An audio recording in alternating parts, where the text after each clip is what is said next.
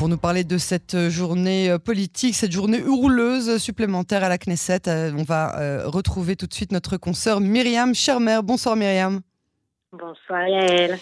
Et merci d'avoir accepté notre invitation sur Cannes en français. Je rappelle que vous êtes euh, journaliste et spécialiste de la politique euh, israélienne. On va commencer par euh, le drame de ces derniers jours qui concerne aussi hein, les francophones de, près, celui du député Yamina Yom Tov Kalfon qui annonce aujourd'hui chez nos confrères de la 12e chaîne de télévision, puis chez Cannes Echad Esre, Cannes Khadashot, que cette nouvelle l'a laissé pantois. Il n'avait aucune intention de quitter la coalition. Qu'est-ce qu'il faut en penser? Oui, alors c'est effectivement assez dramatique, euh, certainement pour les francophones, hein, très clairement, mais de manière générale, je pense que cela met en lumière pas mal de choses. Alors, euh, d'une part, clairement, euh, Naftali Bennett a décidé d'ôter les camps. Euh, et de changer de ton, de hausser le ton euh, face à son propre parti. Naftali Bennett, euh, qui avait la réputation d'être plutôt gentil avec ses équipes, parfois de ne pas être assez sévère, de ne pas virer les gens qui faisaient mal leur travail, etc. Naftali Bennett, qui a un très mauvais historique de à chaque fois d'essayer de d'ajouter des personnalités à sa liste qui finalement lui font faux bon ou alors qui ne fonctionnent pas du tout.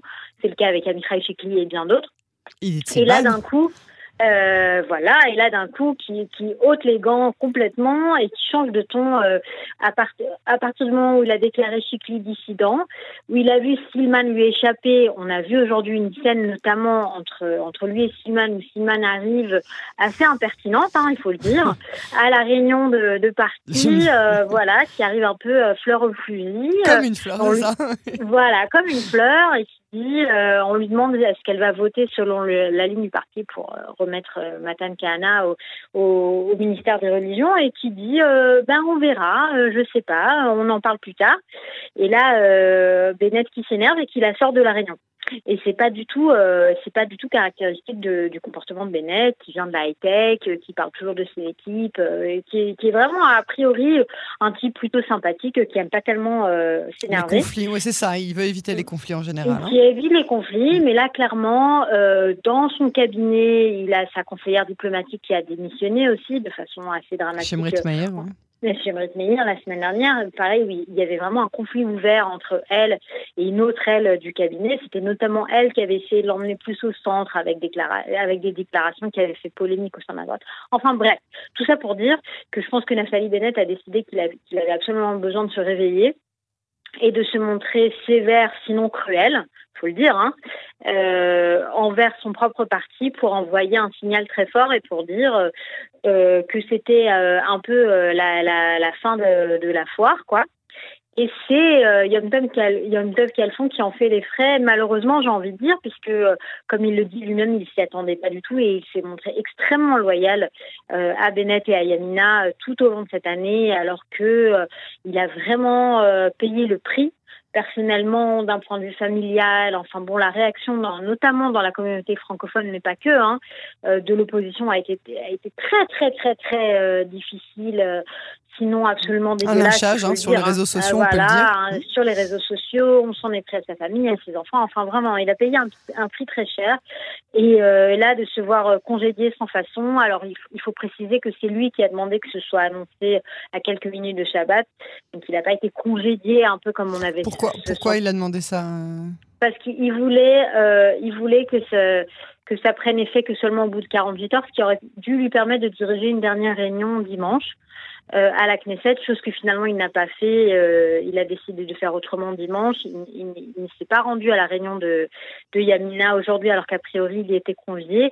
À Yamina, on dit qu'on apprécie beaucoup encore euh, Yom Tov et qu'on a tout à fait l'intention de le laisser retourner à la Knesset à la première occasion. Enfin, ils essayent de le, bichonner un peu comme ça. Après, clairement, je pense que Yom Tov a lui aussi a décidé d'ôter les gants et de puisqu'il s'est confié à Mitzigal, donc à Enchtem donc clairement, il a décidé, en tout cas décidé de vider son sac et de dire ce qu'il avait sur le cœur.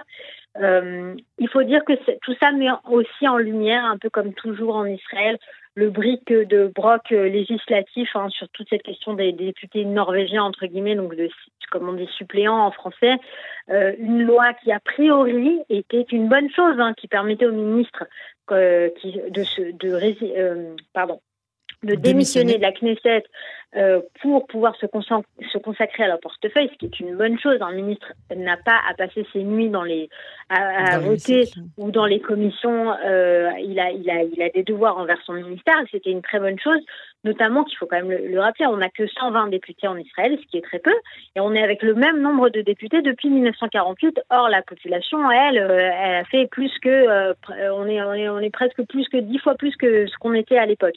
Donc par définition, il faudrait que, le, que le, nombre de parlementaires augmente pour faire du travail correct, pour être présent en commission, pour faire du bon travail. Parce que sinon, ce qui, ce qui se passe de fait, c'est que, les, que les ministres et les élus ne sont pas là. Donc, l'idée d'avoir des suppléants qui fassent un vrai travail de parlementaire, il, est, je pense que c'est une bonne idée, qu'on devrait l'élargir, que ça devrait être obligatoire même, que tous les ministres, en fait, laissent leur place à des suppléants qui, eux, fassent leur travail de député comme il faut à la Knesset. Mais le coup de euh, on peut, on le fait entrer, mais en fait, on peut le, on peut le, le, virer sans, sans préavis ou avec 48 heures de préavis, ça, pour le coup, je trouve que c'est une mauvaise nouvelle pour la démocratie israélienne, puisqu'on se rend compte finalement que ces députés-là, ils sont un peu à la merci euh, de leurs collègues qui, eux, ont été élus de bon droit, et que voilà, ils peuvent se retrouver euh, congédiés en claquant des doigts, ce, dont fait les frais euh, aujourd'hui peuvent qu'elles font. Et, je dois avouer que c'est effectivement des pas tellement des façons de faire quoi. Clairement enfin ça fait un peu on en fait rentrer un on en fait sortir l'autre. Enfin c'est pas très élégant tout ça. Et puis c'est pas très respectueux de, de la bonne marche parlementaire alors un autre sujet brûlant euh, à l'ordre du jour, c'est évidemment la loi de la nation et la question de l'égalité euh, des droits, notamment au sein de la population druze. Oui, oui, oui, c'est revenu à l'ordre du jour. Euh, ça avait bien fait polémique à l'époque quand c'est passé en 2018. Ça fait toujours hein, polémique. Hein. Voilà, et, là d'un coup, c'est ça. Je pense, il faut dire quand même que le timing de ce débat qui est ressurgi, alors bien sûr, c'est à l'occasion de la censure militaire qui a été levée sur le nom de l'officier druze euh, qui lui est mort à Gaza, euh, qui est tombé hein, euh, en 2018. Donc aujourd'hui, on révèle son nom. Donc c'est un peu l'occasion, entre guillemets, de faire revenir ce, débat sur le devant de la scène. je pense que, en fait, il y a plusieurs choses. je parlais tout à l'heure de, de briques et broc législatif. Cette loi aussi, finalement, elle essaye de venir combler un vide juridique constitutionnel, puisqu'on sait qu'Israël n'a pas de constitution, hein. on n'a qu'une série de lois fondamentales qui sont censés in fine constituer une constitution, mais ce n'est pas encore le cas. Comme beaucoup de choses dans notre jeune pays, on n'a pas encore vraiment réussi à se mettre d'accord, clairement, hein, sur un texte constitutionnel, ce qui fait que, notamment, ça a laissé beaucoup de place à la Cour suprême, on a une Cour suprême extrêmement active, d'aucuns diraient activiste, qui intervient énormément dans les affaires euh, politiques du pays, puisque n'importe qui en Israël peut saisir la Cour, suprême à propos de n'importe quoi, hein, il faut bien le dire, hein, n'importe quelle ONG qui n'est pas contente d'une décision gouvernementale peut saisir la Cour suprême en disant voilà ceci cela euh, ne nous convient pas. Et la Cour suprême a rendu des arrêts où elle disait non seulement euh, ce n'est pas constitutionnel ce qui est d'une part une chose mais il disait ce n'est pas raisonnable. Ce n'est pas dans l'esprit de la loi. D'accord? Donc on s'est retrouvé dans une situation où la Cour suprême a euh, énormément de pouvoir en Israël et la, la Knesset souvent se trouvait un peu les mains liées face à une cour qui lui annulait ses lois. Et donc, euh, la Knesset, par exemple, euh, l'exemple qui a beaucoup occupé le gouvernement Netanyahou de 2015 à 2019, c'était les sans-papiers érythréens, notamment, hein, dans, à la gare de Tel Aviv, par exemple, et qui a essayé de faire passer des lois pour limiter l'entrée de ces sans-papiers et qui à chaque fois se voyait casser ces lois par la Cour suprême. Pourquoi je vous dis tout ça, Yael? C'est parce que clairement, une des grandes peurs euh, notamment du camp de droite, hein, mais pas que, c'est qu'un beau jour, la Cour suprême, euh, la à la loi du retour et, la déclare non constitutionnelle, euh, pas dans l'esprit euh, de d'autres lois, euh, les lois sur les libertés et l'égalité. Et donc, tout ça pour dire que la loi de dite de l'État-nation, elle était censée donner un espèce de préambule, un poids, en disant, voilà, il faut quand même bien rappeler que l'État d'Israël, c'est l'État du peuple juif, que son drapeau, etc., etc., etc., etc. Donner une série de mesures qui viendraient donner un poids constitutionnel à ce genre de choses, puisque la déclaration d'indépendance, notamment, elle, ce n'est pas un, ne fait pas, euh, n'est pas un texte législatif ou juridique, d'accord? Donc c'était un peu pour venir donner un poids dans la loi à l'esprit de la déclaration d'indépendance. donc tout ça pour dire que cette loi, elle est, elle est, c'est un peu la Knesset et la Cour suprême qui parlent entre elles. C'est-à-dire qui essayent de définir entre elles euh, qu'est-ce qui est judiciable, qu'est-ce qui ne l'est pas, qu'est-ce qui relève euh, de l'Assemblée, qu'est-ce qui relève des juges. Et en fait, finalement, c'était pas seulement, c'était pas vraiment censé concerner les citoyens, vous voyez, parce que c'était euh, pour pouvoir poser une base juridique pour ensuite poser des lois sur tout un tas de, de questions du quotidien.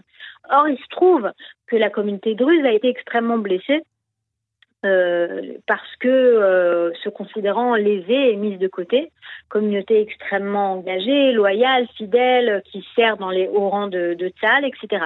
Donc ça a posé problème par rapport à ça. Mais, au final, la loi de facto change rien du tout pour, euh, la communauté, ne lui enlève aucun droit qu'elle avait auparavant. D'accord? Et est venu poser une, une, base juridique. Maintenant, toute la question, c'est que peut-on faire avec ce sentiment d'avoir été mis de côté? Donc, certains proposent de, de faire une loi spécifique pour euh, rappeler le statut spécial, par exemple, de la communauté druze. D'accord? Ou de bien spécifier dans d'autres textes qui parlent de l'égalité en Israël de tous les citoyens. D'accord? On dit on est l'État-nation du peuple juif, ouais. mais par ailleurs, toutes nos minorités ont euh, totale égalité face à la loi.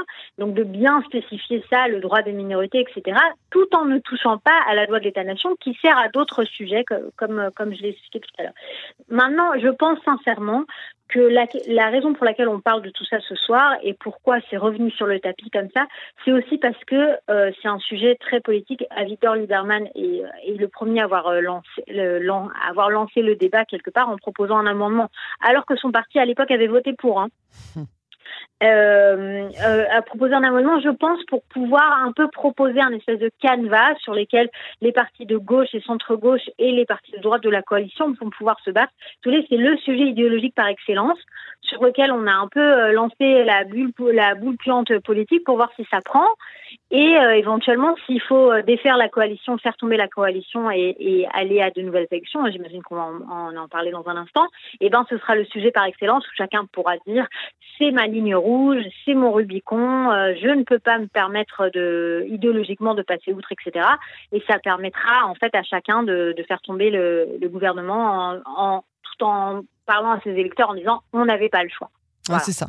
C'est ça. On arrive toujours euh, finalement à, la, à comment faire euh, le plus rapidement possible tomber euh, le, le, gouvernement. Alors Bennett accuse Netanyahou dans son discours de lui avoir laissé, pardonnez-moi de, de l'expression, mais un foutoir avec une économie catastrophique, une menace iranienne terrorisante. Donc les, vraiment les deux, les, les, les, deux atouts que Netanyahou estimait avoir. Netanyahou lui répond que les chefs d'État du monde l'appellent en lui demandant comment est-ce qu'Israël en est arrivé à cet état-là et remontera un jour la pente des drames qui ont été engendrés par le gouvernement de Bennett. Euh, qui, le, lequel des deux se fiche de nous? Qui a raison Qui a raison, je ne sais pas, mais euh, lequel des deux euh, ouais. Eh bien, en fait, j'ai envie de dire ni l'un ni l'autre ou les deux, mon général. quoi. C'est-à-dire que euh, je pense que il faut, il faut bien séparer les choses. Clairement, Netanyahou, c'est une figure, mais après, il faut dire, hein, Netanyahou, il a, il a énormément d'heures de, de vol. C'est-à-dire que au bout d'un certain temps, d'un certain nombre d'années, dans euh, la psyché, dans, dans vraiment l'image que se font de lui beaucoup d'Israéliens, c'était un peu ce rempart cette figure euh, paternelle ouais. controversée. Hein, oui, il y avait mais, le, mais, le, la figure vraiment charismatique, emblématique. Charismatique, paternelle, mmh. qui, qui, qui, protégeait euh, Israël. D'accord? Et donc, euh, quand lui dit euh, c'est la catastrophe, il résonne avec un sentiment de peur qu'ont beaucoup d'Israéliens, parce que clairement, les derniers mois ont été plus que euh, houleux euh, et, et, tumultueux. Maintenant, d'un autre côté, ce qu'il faut dire aussi, et là, je vais, je vais me faire l'avocat de, de Bennett, c'est que les circonstances... J'ai cru que vous alliez dire du diable. Peut-être du diable, hein.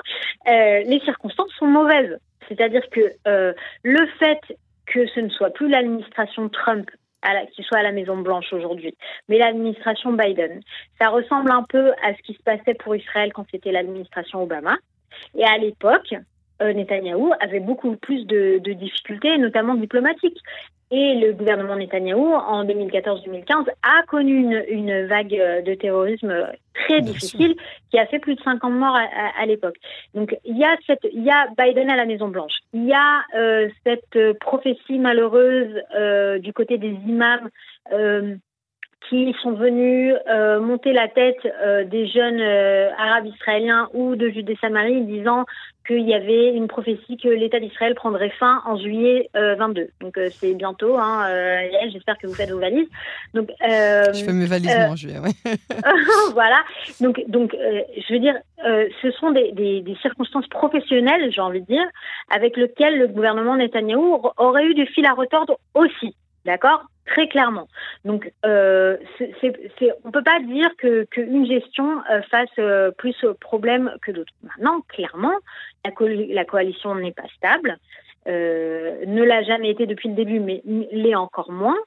Et donc, ça, ça crée un sentiment d'instabilité qui favorise euh, l'insurrection, hein, ça fait ça fait boule de neige clairement. Mhm, mhm. Et après, pour pour de nouveau me faire euh, l'avocat du diable, on peut aussi renvoyer la balle à l'opposition en leur disant si vraiment vous teniez euh, à apaiser l'atmosphère en Israël pour que pour qu'Israël soit plus forte et plus solide et fasse rempart face à cette vague d'attentats qui la touche, et eh ben traiter le premier ministre d'escroc du matin au soir, c'est certainement pas la, la bonne manière de faire. C'est-à-dire que si la politique interne était plus calme, euh, si le si le peuple était moins divisé et moins catastrophiste hein, aussi parce que c'est ça. C'est-à-dire qu'il y a aujourd'hui une euh, les gens qui sont de, droite globalement, qui soutiennent Netanyahou globalement, etc. Pendant très longtemps, pendant dix ans, euh, quand vous alliez sur leur page Facebook, ils vous disaient euh, tout va très très bien, Madame la Marquise, on est les premiers, on est les, on est les meilleurs. Enfin, ils avaient un sentiment, mais, je me dis en moquant un peu, mais ils avaient un, un réel sentiment d'optimisme. C'était vraiment l'impression que qu'Israël avançait. Et les mêmes gens depuis, trouvent que tout va mal absolument, que c'est la catastrophe, qu'on va droit dans le mur, etc. Alors qu'objectivement, les événements n'ont, eux, pas énormément changé, si on, prend du recul. D'accord?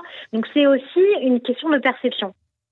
Et l'opposition a tout intérêt à ce que ça continue, évidemment, puisque ça fait son jeu politique. Donc il y a, y a, un peu, euh, il y a des circonstances extérieures euh, et il y a un sentiment interne et clairement la division euh, interne, enfin comme euh, l'a très bien dit Amit Segal ce, week-end, hein, quand, les Juifs ne s'entendent pas, et eh ben c'est les partis arabes qui s'en sortent au la main. C'est clairement ça. C'est-à-dire que plus on mettra de temps nous à continuer à s'engueuler, est-ce qu'il faut retourner au gouvernement Netanyahou Oui, Bibi, pas Bibi. moins ça nous ça nous aidera à affronter les, les, autres challenges qui ne qui ne manquent pas dans notre pays. Myriam Charmer, euh, j'aurais adoré continuer euh, à parler avec vous. Malheureusement, on n'a plus le temps. Mais je vous remercie beaucoup euh, pour cette analyse passionnante. À très bientôt hein, sur Canon Français. Je vous en prie, merci à elle. Bonsoir. Bonsoir.